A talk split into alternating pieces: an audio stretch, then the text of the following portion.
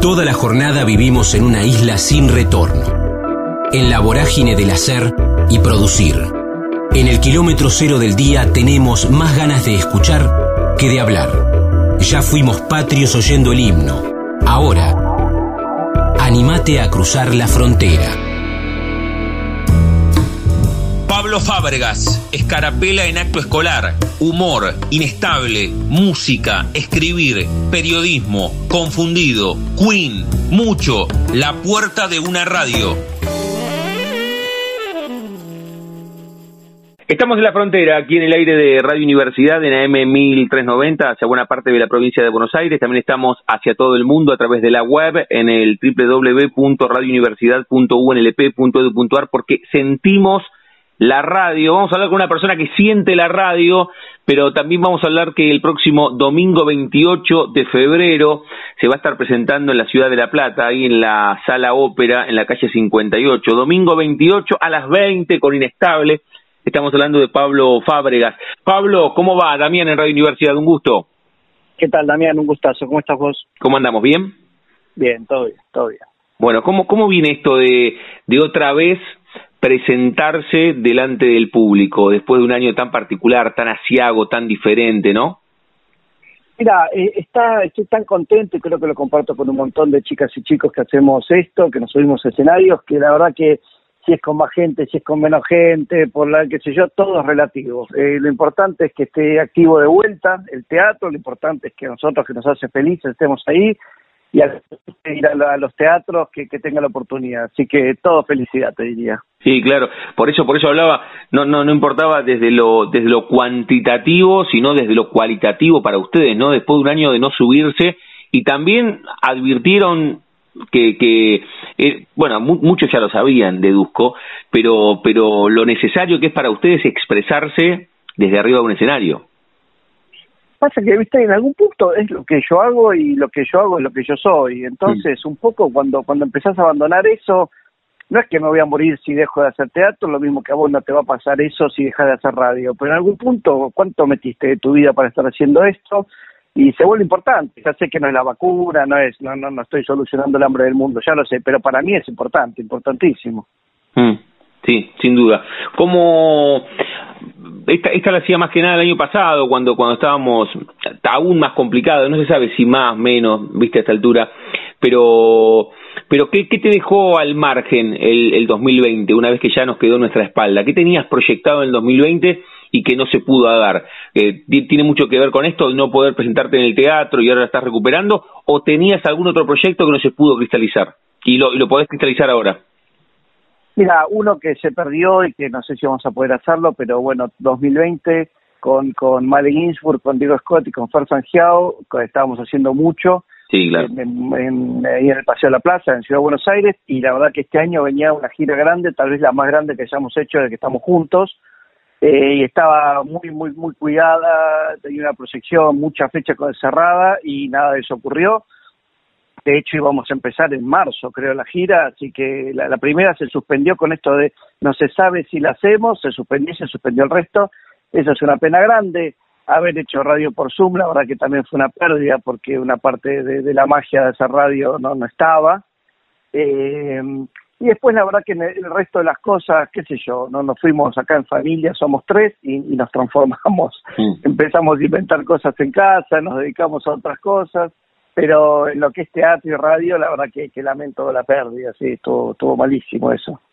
Estamos hablando con Pablo Fábregas, aquí en la frontera, en el aire de Radio Universidad.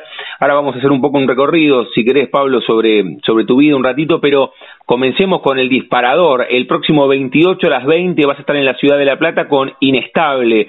¿Tenés mucho jugando con el nombre de Inestable? ¿Cómo viene eso? ¿O de qué va la presentación aquí en la ciudad de La Plata? Que además no es el único lugar donde te vas a estar presentando o se van a estar presentando.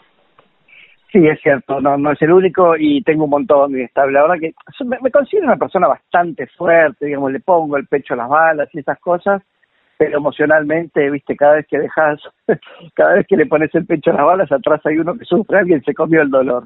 Y sí, la verdad que en pandemia la inestabilidad fue todo, porque le ponía todas las pilas, y acá también, mujer e hijo, todos como muy contentos, y en algún momento del día quebrábamos grosso, así que Creo que el 2019 fue un año duro, pero el 2020 para mí fue un año realmente inestable. Bien, ¿y de qué va Inestable justamente como propuesta artística? Todo eso que contás lo condensaste en esta obra y lo pones sobre el escenario, con música, con otros compañeros, con compañeras. ¿Querés repasarlo además con quiénes vas a estar? Sí, señor. La verdad que este es un show que ya tiene un año y pico de empezar a pensarse, digamos. Me acompañan Miguel Ángel Sino, Arias Ranatronic, el turco Dani Ramos y Lucien Gilabert. Son los componentes de la banda, los músicos que me acompañan en Inestable. Empezamos a pensar y ensayar hace mucho, y en un principio cada canción era, no son muchas canciones, es un show de comedia, por supuesto, pero las 5 canciones que nos acompañan son como el cortario de monólogos. Y la verdad que había un par de canciones que fueron saliendo en pandemia y que el monólogo se escribió casi solo. Hablando de ahí, estamos trabajando muy fuerte una parte del espectáculo que creo que se va a transformar en algo más, que es la Iglesia de la Depresión, porque creo que nos acompañó durante toda la pandemia, y desde el show proponemos no combatirla más y aceptarla como algo, como una sensación más. Y todo ese número entero, que son como unos 20 minutos de show, te diría que se escribieron íntegramente, inclusive la canción, en pandemia. Después, por supuesto, hablamos de lo que significa estar encerrado, del colegio y del trabajo vía Zoom. Mucho hablamos de esto, de lo que significa lo que significó la vida sexual en pareja, de lo que significó ser un poco padres y maestros y madres y maestras de nuestros hijos. Así que nos reímos un poco de este último año y de lo que somos como humanidad. Con Pablo Fábregas estamos charlando. Se va a estar presentando el próximo domingo 28 aquí en la ciudad de La Plata, a las 20 en la sala del Teatro Ópera, ahí en la calle 58. Este es un centro que no se me ocurrió, Pablo, a mí, sino que hablando con ustedes, los artistas, me lo dijeron algunos y me quedó como consulta. Ni siquiera los platenses, la atmósfera que se genera en La Plata, al ser una ciudad tan cultural, por la universidad, por las bandas que nacieron acá, ¿se genera como un clima diferente cuando te ha tocado venir? ¿El público de La Plata es diferente, más allá de este contexto tan particular, digo, prepandemia? Mira, debo decir que en La Plata sí fue siempre muy feliz. Hemos actuado en Viejo Almacén, ahí frente a la estación, hemos actuado y en varios lugares también ahí, y por supuesto en el Podestá. La verdad que siempre la pasé fantásticamente bien. No sé si uno lo genera con la gente, si la gente lo genera con uno. Lo que sí sé es que tengo lugares en donde sé que soy feliz cuando hago teatro, y La Plata, sin lugar a dudas, es uno de esos lugares. Este es un teatro nuevo, lo conozco, estuve ahí haciendo otras cosas que no fue actuar, estuvimos ensayando, y tengo una gran expectativa. Y la verdad que sí, creo también que hay un espíritu juvenil, que supongo que tiene que ver con lo universitario, de La Plata, que siempre a mí me pone de buen humor. Y además de todo esto, con tanto ensayo, con el laburo con Agustín Rada, Aristarán y los Colibriquis, estos últimos 2 años estuve yendo a La Plata casi te diría que todas las semanas. Qué bueno, qué bueno. Y además de lo artístico, ¿qué te parece? ¿Te gusta ese recorrido cada vez que vienes a La Plata? Sí. Sí, aparte a La Plata, mucho antes de ir a actuar, ya era una visita anual que se hacía, por las cosas que tiene naturalmente para ver, digamos, las cosas más turísticas si se quiere. Después fui teniendo amigos, y después era, por ejemplo, cada vez que íbamos a un recital, cuando se empezaron a hacer en el Estadio Único de La Plata, claro, nuestra alegría era, me iba muy temprano ese mismo día, me quedaba dormida en La Plata y me pasaba todo el otro día, y siempre para mí La Plata fue una ciudad muy feliz. Las diagonales me confunden, pero porque soy tarado, pero es un problema mío. No, pero bueno, a veces nos pasa hasta los platenses mismos, imagínate. Bueno, mi única crítica con el señor Eduardo Rocha es la diagonales, pero después se ha hecho una ciudad fantástica. Qué bárbaro. Con Pablo Fábregas estamos charlando. El próximo domingo 28 va a presentar Inestable en la Sala Ópera a las 8 de la noche, ahí en el teatro que está en la calle 58. Recién decías, Pablo, cuando repasaste con quiénes vas a estar en el Teatro Ópera en la ciudad de La Plata, dijiste che, esencialmente es un show de comedia, hacemos algunas canciones. La primera fotografía mental, el primer recuerdo que tenés que te linkea con el arte, tiene que ver con la música muy chiquitito, cuando tenías 4 o 5, tiene que ver con la comedia. La maestra dijo hay que actuar el 17 de agosto en el acto de San Martín, y a partir de ahí te subiste en el escenario y pasó algo. ¿Cuál es tu primera fotografía, el kilómetro cero? ¿Lo tenés presente o no?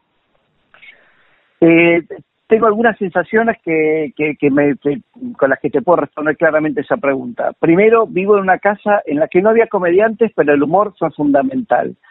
Siempre. Siempre la revista Humor, siempre cómic, siempre chistes, siempre se valoró mucho a los comediantes y a las comediantes en mi casa, así que eso estuvo ahí. Pero siempre recuerdo, hay una foto dando vueltas ahí por mi casa, te diría que tenía entre 10 y 11 años, que subí a hacer en un acto escolar, yo hacía de escarapela, y subí y recité lo mío y la rompí. No sé, creo que lo gracioso era que mi papá me había hecho una escarapela demasiado grande para mi cuerpo, pero algo pasó ahí que la rompí y lo recuerdo las risas, así que te diría que si tengo que poner un punto en mi historia, te diría ahí empezó. Bien, ¿y en qué momento, desde esa escarapela grande que te hizo tu viejo y que hablaba, racionalizaste la idea que eso era tu pasión y que te gustaba y que podía convertirse también en la pasión se podía convertir en vocación? ¿Fue más de grande? ¿Fue cuando terminaste el secundario? ¿Cómo fue? Bueno, yo creo que le pasa a muchos que a veces que las pasiones que van de la mano con carreras no tradicionales tardan un poquito en manifestarse, o tardás un poco en darles rienda suelta. Yo hice colegio técnico, soy técnico mecánico, y durante todo el secundario te diría que en paralelo a las cosas que hacía, que me gustaban mucho, me mataba escribiendo cualquier cosa, cuentos, poesía, letra de canciones que nunca iban a salir al aire, y ya estaba como, y mis noches no eran ir al boliche jamás, era ir a escuchar una banda, ir a ver una muestra. Tuve un hermano que me empujó también a eso, tengo un hermano que me empezó a llevar de la mano a recorrer muchas más galerías de arte y museos, y la verdad que uno dice, bueno, pero ¿por qué no terminaste el secundario y te metiste? Y bueno, qué sé yo, porque no me parecía una carrera, hasta que en un momento dije, largo todo y como sea me meto a trabajar en algo, y ese algo fue la radio. No fue una elección buscada, fue mi puerta de entrada, escuchaba radio, era fanático de la radio, por supuesto, pero te diría que en un tiempo estudiando periodismo dije, no, es la radio, no es el periodismo lo mío, por ahora es la radio, y ese te diría que 22, 23 años fue cuando di rienda suelta, colgué todo lo que era técnico, la idea de una carrera más seria, entre comillas, más seria, ¿no? Más sí, formal, por decirlo de alguna forma, y ahí y cuando entré en la radio te diría que hoy en día, y lo cuento siempre esto porque cada vez que empujo una puerta de radio, para la gente que nunca estuvo en el estudio, ahora son más livianas, pero en un momento estarás de acuerdo conmigo que pesaban lo mismo que un departamento. Terrible, nunca cerraban bien. Pero bueno, y hoy en día cada vez que empujo una puerta de un estudio, casi te diría que me lleva a ese primer momento en el que entré en una radio y dije, bueno, creo que acá me voy a quedar un buen rato, y si no me dejan, creo que me quedo a vivir. Qué bueno, qué buen volantazo. Y esas carreras más formales, con Pablo Fábregas estamos charlando. ¿Qué eran, Pablo, cuando terminaste el secundario? ¿Técnico qué? ¿Que estudiaste ingeniería, arquitectura, después periodismo? Pero ¿qué vueltas diste por la universidad? Y eso, primero ingeniería mecánica en la UTN, hice curso de ingreso más un año entero. Después de ahí, con mucha angustia, me pasé a la UBA pensando que tal vez lo mío era diseño industrial, ves cómo iba rumbeando. Y empecé ahí a cursar diseño industrial y no sabía si era sociología, y estuve un año más peleándome con ingeniería, y después ya empecé a divagar entre carreras. En algún momento ya, que la verdad que esto, viste, me gustaría, por ejemplo, ahorrárselo a cualquier chico, adolescente o primera juventud que vea, esto de entregarte a estar confundido, viste, parece que es un pecado no saber qué querés hacer, y lo pasé bastante mal hasta que entré en periodismo. En periodismo ahí en TEA, Taller de Escuela Agencia, y ahí empecé un poquito a darme cuenta que había algo que me gustaba, pero no era el periodismo, no era la persona para periodismo. Pero todos esos 3, 4 años que fui desde los 18 a los 20 y pocos, la verdad que fueron arduos, tratar de encontrar y decirle que no a una carrera y meterte en radio. En mi caso fue tortuoso, pero no fue fácil. Hablaste de que siempre se bancó mucho en tu casa al humor, que se respetaba mucho a los comediantes. ¿Cómo era el diálogo de tu familia con la radio? ¿O vos solo empezaste a indagar en ese mundo? ¿Cómo escuchabas? ¿Era una espica? ¿Cómo escuchabas en tu casa? ¿Había una radio en el comedor? ¿Cómo fue ese primer vínculo de oyente?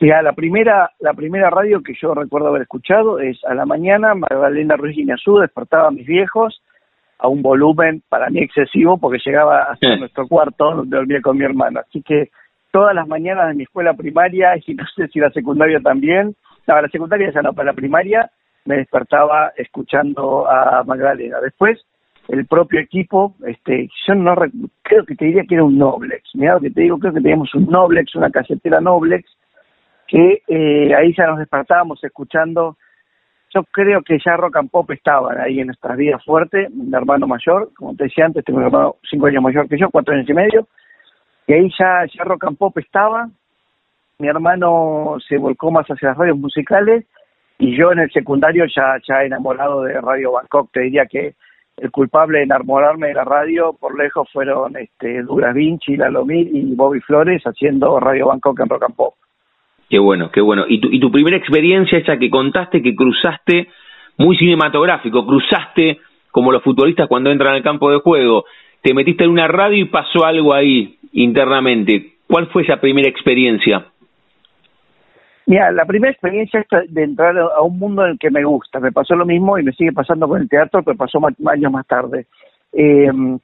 La primera experiencia, había hecho radio de baja potencia, ¿no? Había hecho algunas radios ahí barriales, pero recuerdo cuando entré, cuando me contratan, entre comillas, cuando me ofrecen ir a atender los teléfonos, un programa que se llamó Te Podés Callarte, Te Podés, Iván Velasco, Alejandro Rosichner, en esa época haciendo radio, los dos, uno alejado de la política y el otro con una experiencia radial muy grande, todavía éramos todos muy niños. Recuerdo que me llamó la atención la puerta y el diálogo entre el estudio y el operador.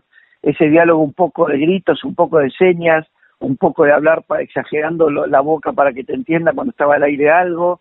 Esos primeros momentos y la adrenalina de tratar de conseguir algo desde el teléfono. Eso fue como los primeros días en los que creo que dije, acá hay un ritmo, viste, era que yo sentía que estaba escuchando jazz. Había algo en el ritmo de todo eso que me gustó, que me sedujo profundamente. Casi te diría que a partir de ahí, con excepción de un poquito tiempo, siempre hice radio.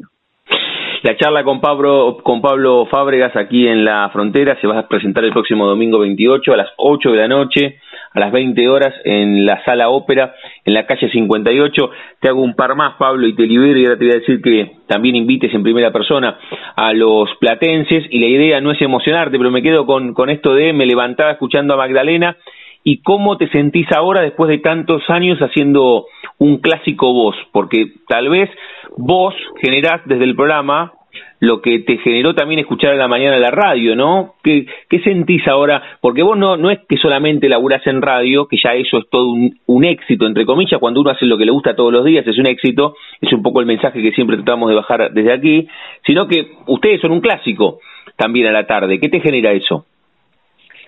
La verdad que nunca lo pienso así. Entiendo que hace mucho que estamos y que a mucha gente le gusta, y sobre todo que le gusta a mucha gente que entiende de radio. Así que eso, cada vez que si me lo nombrás vos, se me vuelve un poco más importante porque yo soy una persona de radio. Pero para serte absolutamente honesto, yo voy a hacer radio. No voy a un programa importante ni voy a un programa exitoso, entre comillas. Yo todos los días voy a hacer radio. Es mi trabajo y es el trabajo que más me gusta. Pero no, en ningún momento le pongo ese peso. Ojalá así sea, y ojalá dentro de muchos años alguien lo recuerde con amor y con cariño lo que hicimos. Pero yo hoy te diría que voy y hago radio igual que cualquier otro. Bien. No, mi energía y mi alegría con el programa no cambiaron mucho de otros programas que hice que no le importaban a nadie. Claro.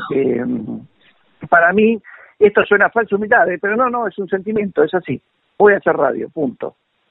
¿Qué pasó con tu contexto antes de hacerte la última, cuando largaste todo de un técnico mecánico que se metió en la UTN, que dio algunas vueltas por la UBA, que estudió periodismo, y dijiste, pego un volantazo y voy a hacer radio, no como hobby, sino como laburo. ¿Qué pasó con tu contexto?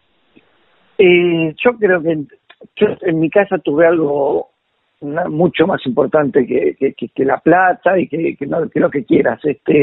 Tuve un viejo y una vieja que toda la vida me dijeron hacer lo que quieras.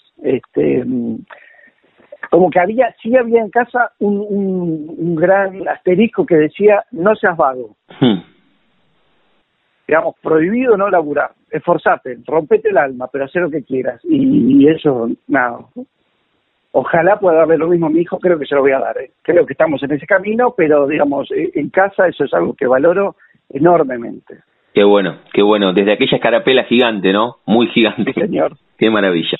La charla con Pablo Fábregas, aquí en La Frontera. Pablo, ¿invitás a los platenses que nos están escuchando? ¿O esto se convierte rápidamente en un link, tanto que tenemos familiarizado esto del streaming, pero principalmente a los platenses, que el próximo domingo 28 vas a estar acá? Invítalos.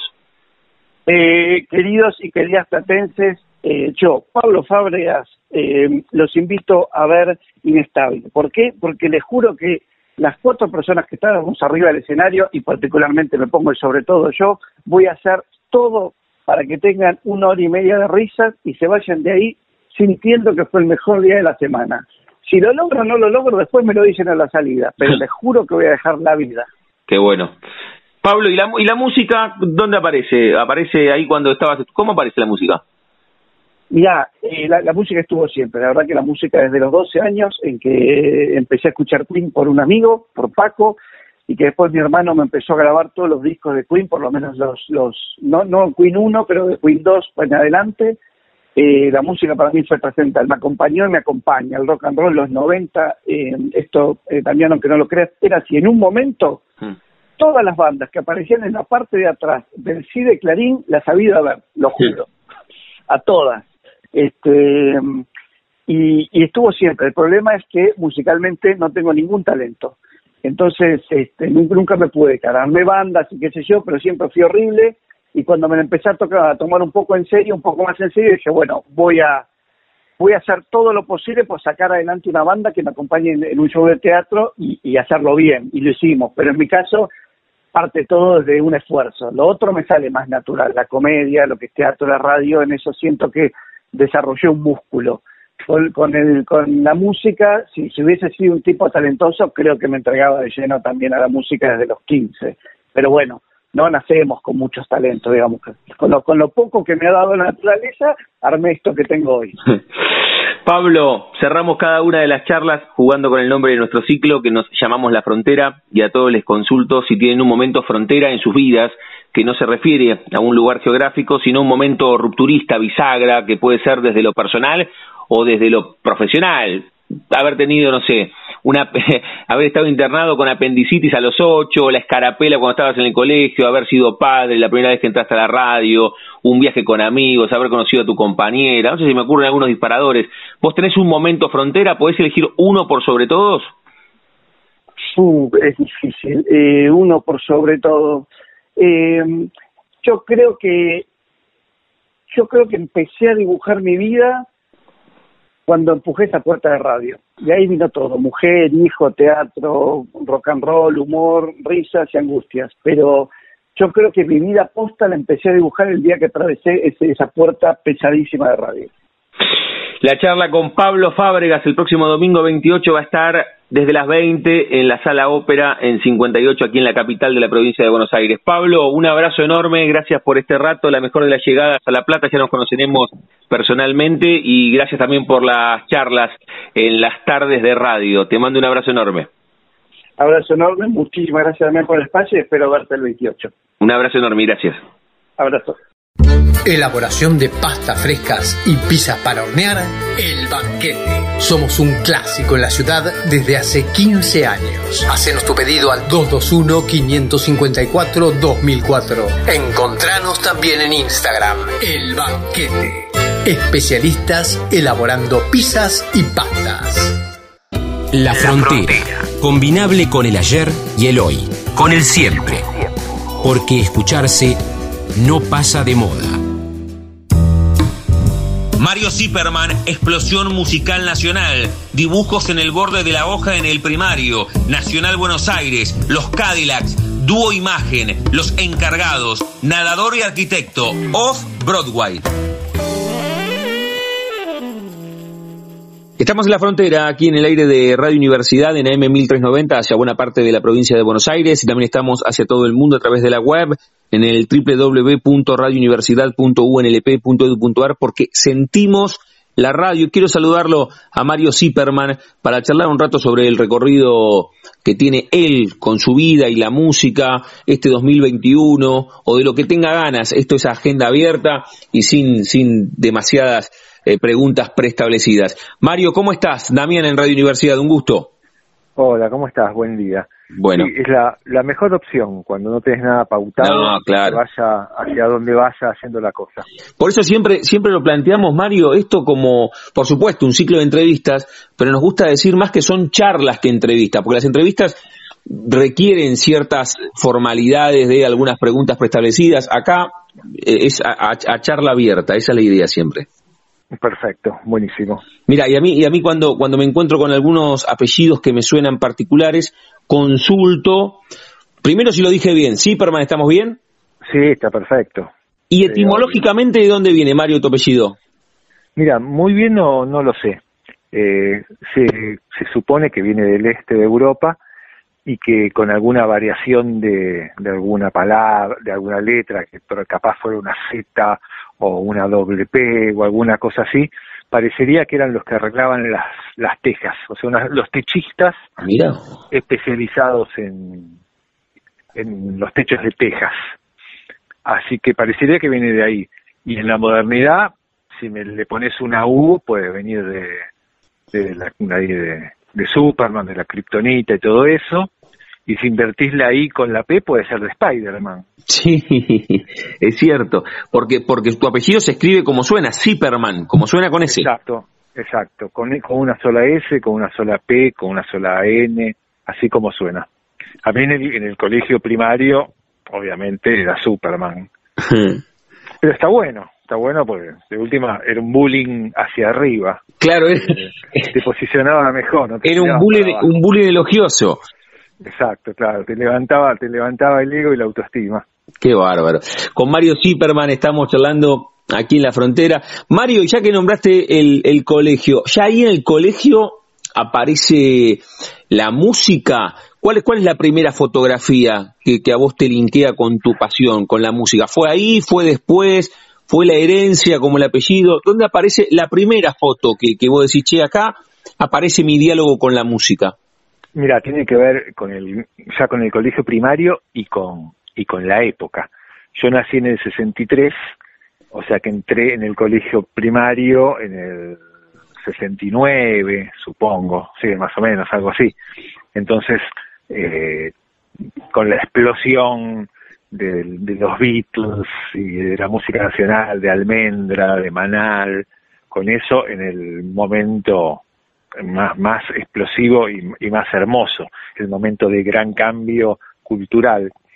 Entonces en el colegio primario ya conocí un amiguito en tercer grado y ya nos copábamos con la música y eso, y nos dedicábamos a dibujar grupos, bandas de rock, así bien chiquititas en los bordes del cuaderno azul con forro araña.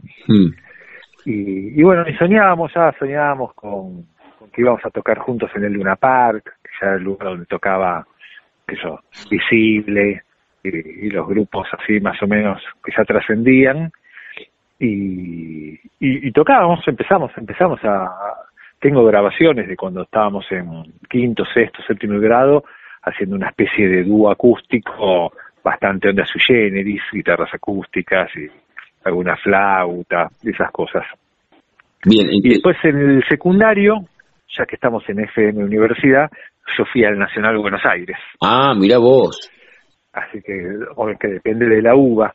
En una época horrible, porque entré en el año 77, cuando había ya empezado la dictadura militar, y bueno, el Nacional de Buenos Aires fue intervenido, ahí fue nombrado en el rector a un comisario, que para comer un comisario que estaba medio loco porque había perdido a su hija, así que lo habían dado de alta como policía, porque estaba mal de la cabeza, pero lo nombraron rector del Buenos Aires. Entonces, bueno... Todo muy normal, ¿no? Todo re normal. Todo muy normal. No, en Buenos Aires, obviamente, en el año 76, 77, hicieron una limpieza, una cantidad de desaparecidos y expulsados enorme.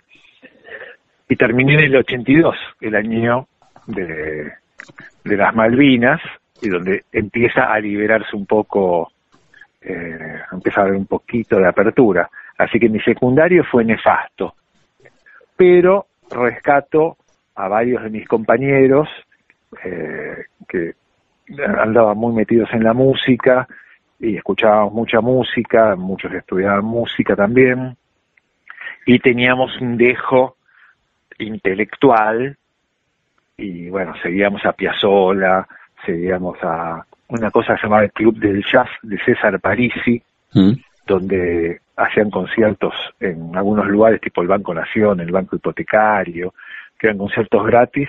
Íbamos siempre, de ahí íbamos a Navarro, a Faz González, a Néstor Astarita, a Minichilo, una serie de músicos espectaculares y geniales del under, más under de Buenos Aires. Y a Piazzolla sí lo seguíamos, íbamos a verlo siempre, que era top, pero igualmente tocaba en lugares, en reductos chiquititos, de 100, 200 personas como mucho.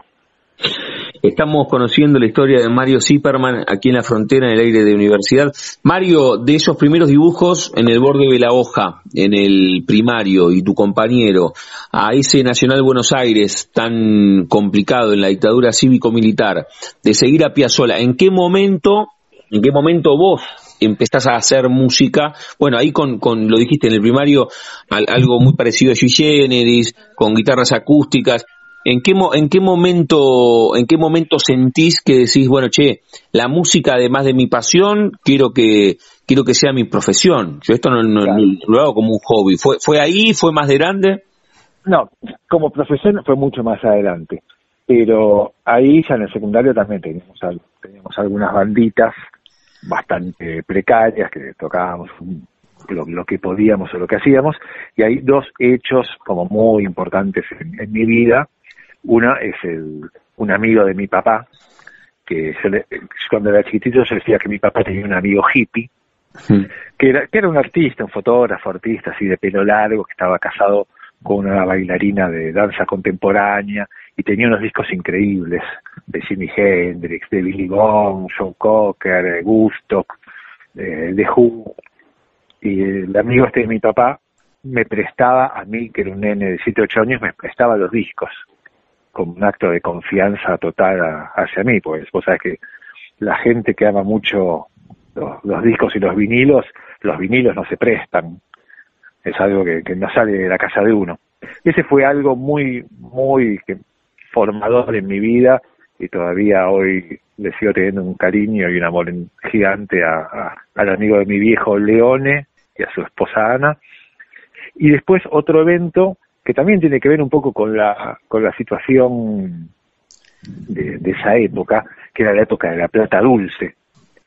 Entonces, un verano acá en Buenos Aires, con mis viejos nos fuimos de vacaciones a Nueva York, porque estaba el tema que era fácil viajar. Sí. Y en Nueva York fui a ver, lo convencí a mi viejo que me acompañe a ver a Weather Report, que tocaba en un teatro off-Broadway, que se llamaba Beacon Theater, donde como 20 años después tocamos con los Cadillacs. Mira vos.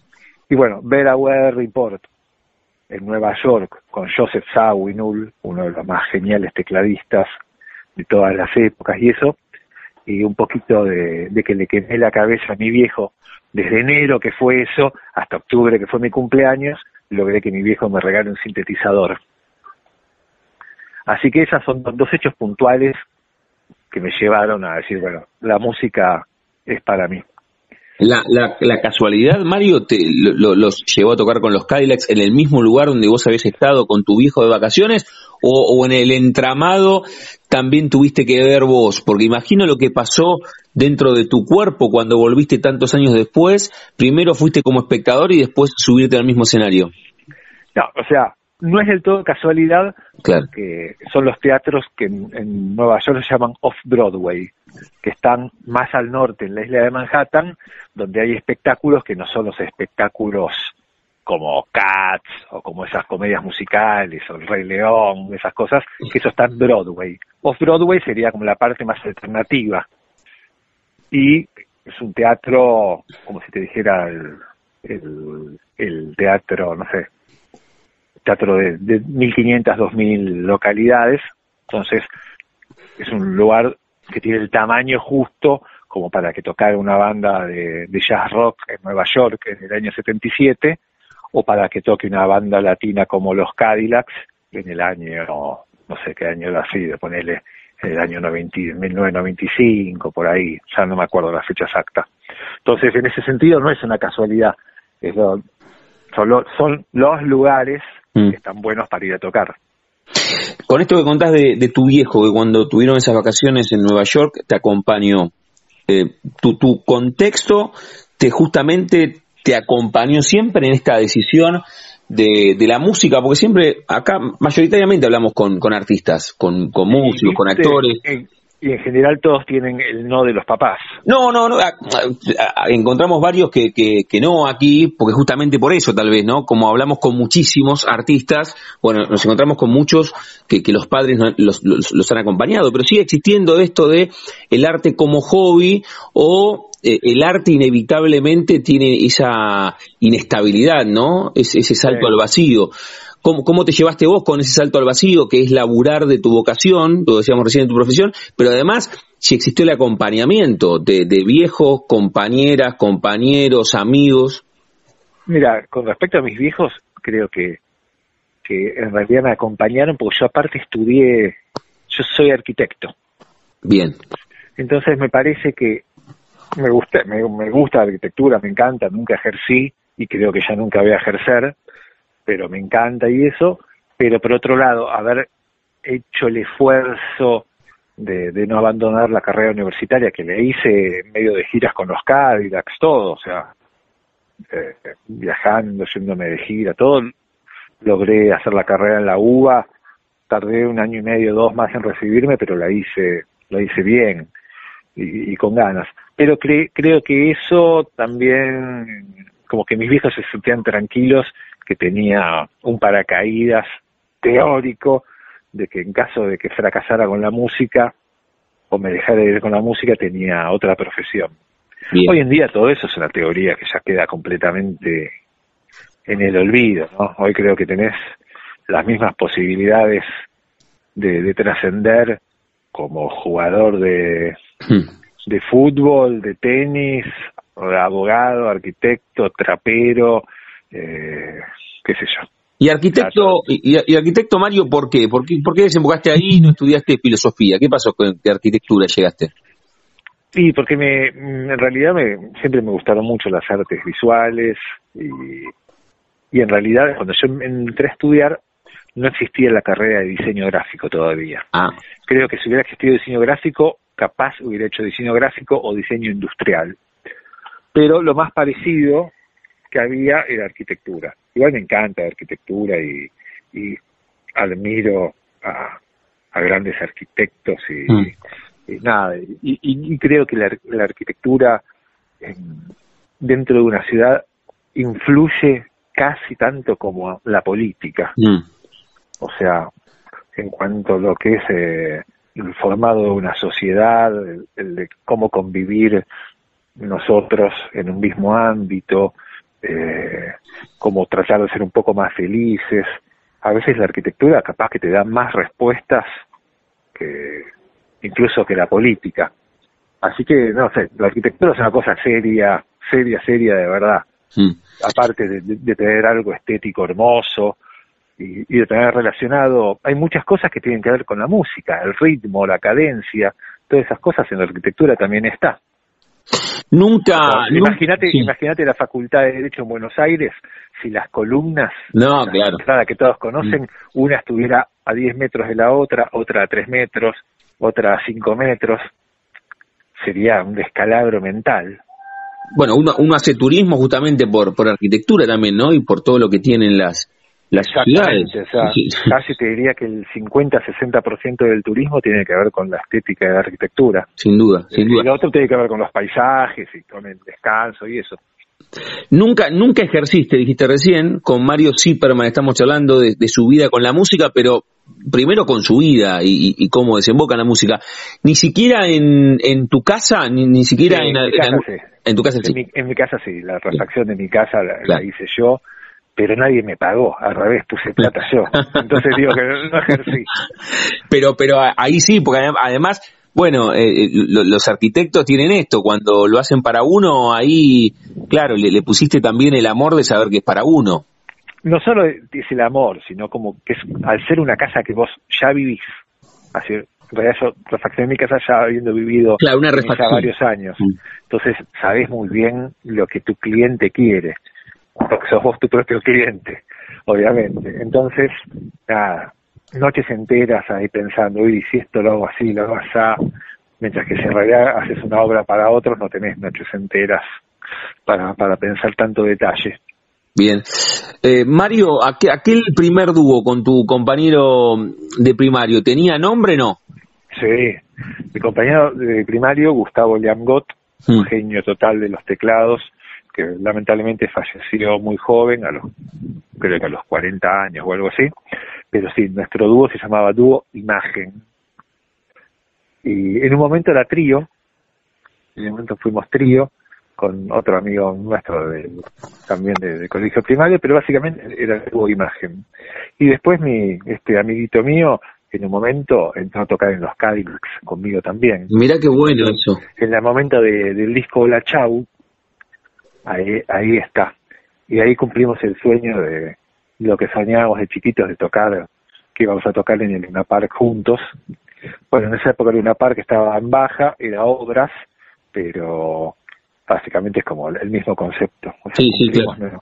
Cumplimos nuestro sueño de tocar juntos en un estadio. Y después en el secundario que tuviste otras bandas hasta llegar a los Cadillacs, ¿cuál importante que te catapultó hasta llegar a los Cadillacs? Antes de los Cadillacs, que es un resultado de mi etapa en el colegio, toqué en Los Encargados con Daniel Melero. Ah, mira vos. Como 3, 4 años. Estuve en el famoso Barrock, que volaban piedras y naranjas, porque tocamos antes de Riff, y fue una experiencia increíble, porque en Los Encargados, en esa época con Melero, tocaban todos. O sea, yo toqué ahí con Richard Coleman, con Ulises Butrón, con Camilo Iesi, con Ricky Sáenz Paz, bueno, Melero, un montón de gente que después fueron Fricción, Metrópolis, todos esos grupos de los años 80, eran todos amigotes de Daniel Melero, y tuve la suerte de estar 3-4 años tocando con ellos. Mirá qué bueno. Fiori, un genio de la guitarra también. Y eso te catapultó hasta llegar a los Cadillacs. Tal vez me puedes decir, porque a mí me gusta hablar con los artistas, pero no entiendo de música desde lo técnico, y capaz que me decís, che, Damián, es una boludez lo que decís, pero entiendo que los Cadillacs es como una banda rupturista, ¿no? Por el tema de la fusión. ¿Cómo lo tomás vos? ¿O es un punto de inflexión en tu vida, sin duda, deduzco? Sí, en realidad, bueno, usaste una palabra que para lo que era Lander de esa época quedó un poco grande, que te catapultó. Sí. En esa época el Lander de Buenos Aires era muy chiquito, o sea, que más que una catapulta era un empujoncito, un empujón. Nada más. Pero sí, o sea, yo en realidad toqué un par de años en Los Encargados, incluso un año en el que hice La Colimba. Mirá vos. Tocábamos a la noche, ahí era muy gracioso, porque a veces algunos compañeros míos de La Colimba venían a ver a Los Encargados y venían con el uniforme de fajina. Así que no, a mí me gustan bastante locas de la época del Café Einstein, así, ahí que merodeaba Luca Proda, Fidel Nadal, cosas así como de muy interesantes. Bueno, ahora hace poco estrenaron una película, que es un documental sobre el Stud Free Pub, que era un bar bastante under que estaba acá en Buenos Aires, y es muy interesante, ¿no? Pues como todo lo que la gente habla de la cultura de los años 80, no todo lo que tiene que ver con la vuelta a la democracia y esos años de grandes cambios, donde empezamos a vivir una vida un poco más digna. Bien.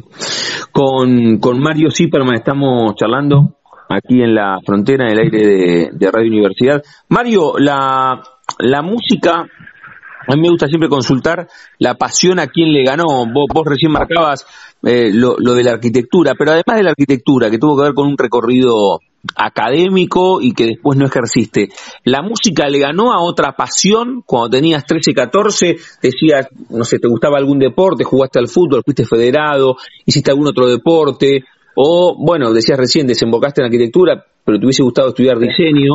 ¿A quién le ganó la música? No, como pasión a nada. De chico fui muy deportista, fui nadador federado. Mira. Y realmente creo que fue en lo que más talento tenía. O sea, era realmente bueno. Pero eso fue así ya de chico. O sea, competí desde los 7, 8 años hasta los 15. Pero sí, yo nunca tuve pasión por el fútbol y esas cosas. O sea, eso sí puedo decir. La gran pasión argentina del fútbol la reemplacé por la música, desde el vamos. Bien.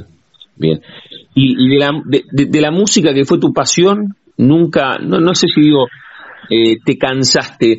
¿Tuviste ahí un tiempo donde dijiste, prefiero hacer otra cosa, aunque sea por un par de meses? Dijiste, no quiero más. ¿Te habías saturado en algún momento? ¿Te saturó o no? Saturar no, sí hay momentos en que uno está enojado, o sea, a todos los músicos nos pasa, incluso creo que a los más talentosos incluso les pasa más, a los más virtuosos, que hay un momento que estás medio como enojado con tu propio instrumento y con tus propias virtudes y limitaciones. Eso sí, sí pasa, un momento que decís, esto no es para mí, o qué sé yo. Creo que muchas veces le pasa más a los que son hiper virtuosos y hiper talentosos, que son más difíciles de autosatisfacerse, hablando de la música. Entonces, como se ponen muy autoexigentes y siempre terminan como sufriendo un poco. Después los que somos un poco más como trabajadores de nuestra música, al revés. Muchas veces logramos un pequeño avance o algo así y nos sentimos como bien contentos de mira, me salió algo que me gusta, que está bueno. Yo ahora tengo un estudio de grabación y muchas veces viene gente a grabar súper genial, que mientras está grabando, y yo lo estoy grabando, a veces hasta pienso como en la película esa, como se llama, La Encrucijada. Vendería el alma por tocar como esta persona. Y sale de grabar y digo, che, ¿te gustó que grabaste? Y más o menos, no sé, porque acá esta semicorchea, no sé qué. Y cuando pienso eso digo, no, mejor no le vendo el alma al diablo para nada. Yo a veces me sale una cosita así y digo, bueno, buenísimo, y estoy contento. Está bueno eso, está bueno en cuanto también a la expectativa y esa sobreexigencia que tienen las pasiones, ¿eh? Sí, y aparte, lo lindo del rock, a diferencia de otros estilos más académicos, que no importa lo que toques, cómo toques, eso, importa básicamente que seas sincero con vos mismo y que estés diciendo algo que te represente. O sea, yo escucho canciones del primer disco de los Cadillacs y no están ni bien tocadas, ni bien grabadas, así, pero son auténticas nuestras. Y eso ya alcanza. Y eso no solo alcanza, sino que la gente lo tomó así, con esos defectos. Esa es la gran diferencia con la música clásica, que la música clásica se basa básicamente en lograr de cosas que ya están escritas, poderlas hacer más bellas y más perfectas. Y eso a veces es demasiado exigente, ¿no? O algunas cosas de jazz, como la famosa esta película Whiplash, ¿no? Donde el maestro es un torturador de sus alumnos en búsqueda de la perfección y de maximizar sus posibilidades. El rock es mucho más, en ese sentido, es mucho más copado. Es mucho más copado porque una canción de 3 tonos, 2 fa sol, con una linda letra y cantada con amor y sentimiento, puede ser tan bella y puede tener tanta llegada como el tema más complicado de jazz rock o de la música progresiva, no sé, Gentle Giant o Génesis de una época, que son temas complicadísimos, y las dos pueden llegarte al corazón de la misma manera. La charla con Mario Siperman, aquí en La Frontera, en el aire de Radio Universidad. Mario, antes de hacerte la pregunta con la cual sí cerramos las charlas, no tenemos algunas preguntas preestablecidas, pero siempre cerramos con una consulta.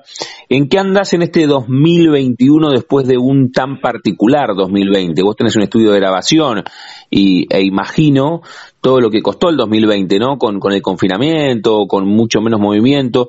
¿En qué andás en este 2021? ¿En qué estás trabajando? Mira, el estudio en 2020 estuvo básicamente cerrado al público, pero entre muchos desastres y cosas que pasaron, no, así personales y globales, me enfoqué mucho a componer y a mis proyectos. Y tengo muchos proyectos a la vez, pero muchos.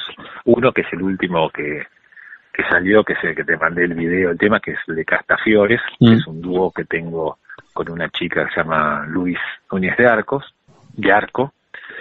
que es una canción que hicimos en cuarentena. Yo estaba acá en Buenos Aires y ella, que es de familia francesa, estaba de cuarentena en París. Y hicimos esta canción, y que aparte tiene algo no gracioso, pero algo que está bueno pensar, porque siempre uno ve las cosas desde su perspectiva, ¿no? Y te acordás que en un momento estaban los vuelos de repatriados. Sí. ¿Y cuándo lo vamos a poder volver? Argentinos que estaban en el exterior. Y eso. Bueno, en el caso de Luis fue exactamente al revés. Ella es de familia francesa y se fue a París en un vuelo de repatriados de Air France para franceses que no estaban en su país, ¿no? Entonces, lo que a nosotros nos parecía, tal amigo mío quedó varado en Madrid, no va a poder volver. Sí, también había madrileños varados en Buenos Aires, ¿no? Entonces, a veces las cosas está bueno verlas desde todos los puntos de vista. Y bueno, hicimos este tema. Después tengo otro proyecto con mi amigo Gillo González, que es Gillo y Spiker, de los cuales tenemos ya un disco vinilo, estamos editando algunas canciones. Tengo otro proyecto muy lindo con mi compañero de los Cadillacs, Sergio Rotman, y Ernesto Romeo, que es un genio de los sintetizadores, que se llama Seiko, como los viejos relojes japoneses, que es música techno de los años 1970, 1980, rememorando a Los Encargados y hasta toda movida under, de la cual te hablamos hace un ratito. Después estoy haciendo un disco muy lindo de canciones de Leonard Cohen, cantadas en español. Leonard Cohen no es demasiado popular en Argentina, pero es un cantor, poeta canadiense espectacular. Mucha gente lo compara incluso con Bob Dylan a nivel de arte en sus letras. ¿Y qué más? Me estoy olvidando de algún otro proyecto. Bueno, tengo ahora una canción muy linda que grabé con un cantor, con el mejor cantor de tango que hay ahora en Argentina, que es Cucuza Castielo, que es un bolero que compuse yo. Así que, como ves, aproveché estos meses para meterle mucha pata a la música. Y está muy bien, porque lo que veníamos hablando del comienzo no tiene que ver con la pasión.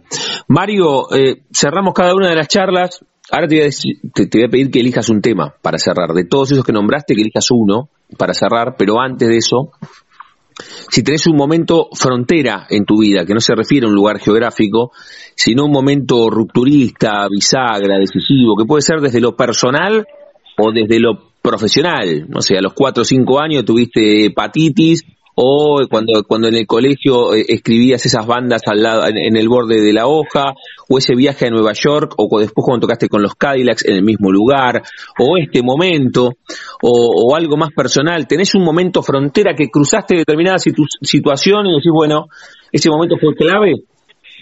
Mira, en algún sentido no. ¿Sabés que no? O sea, mi vida fue...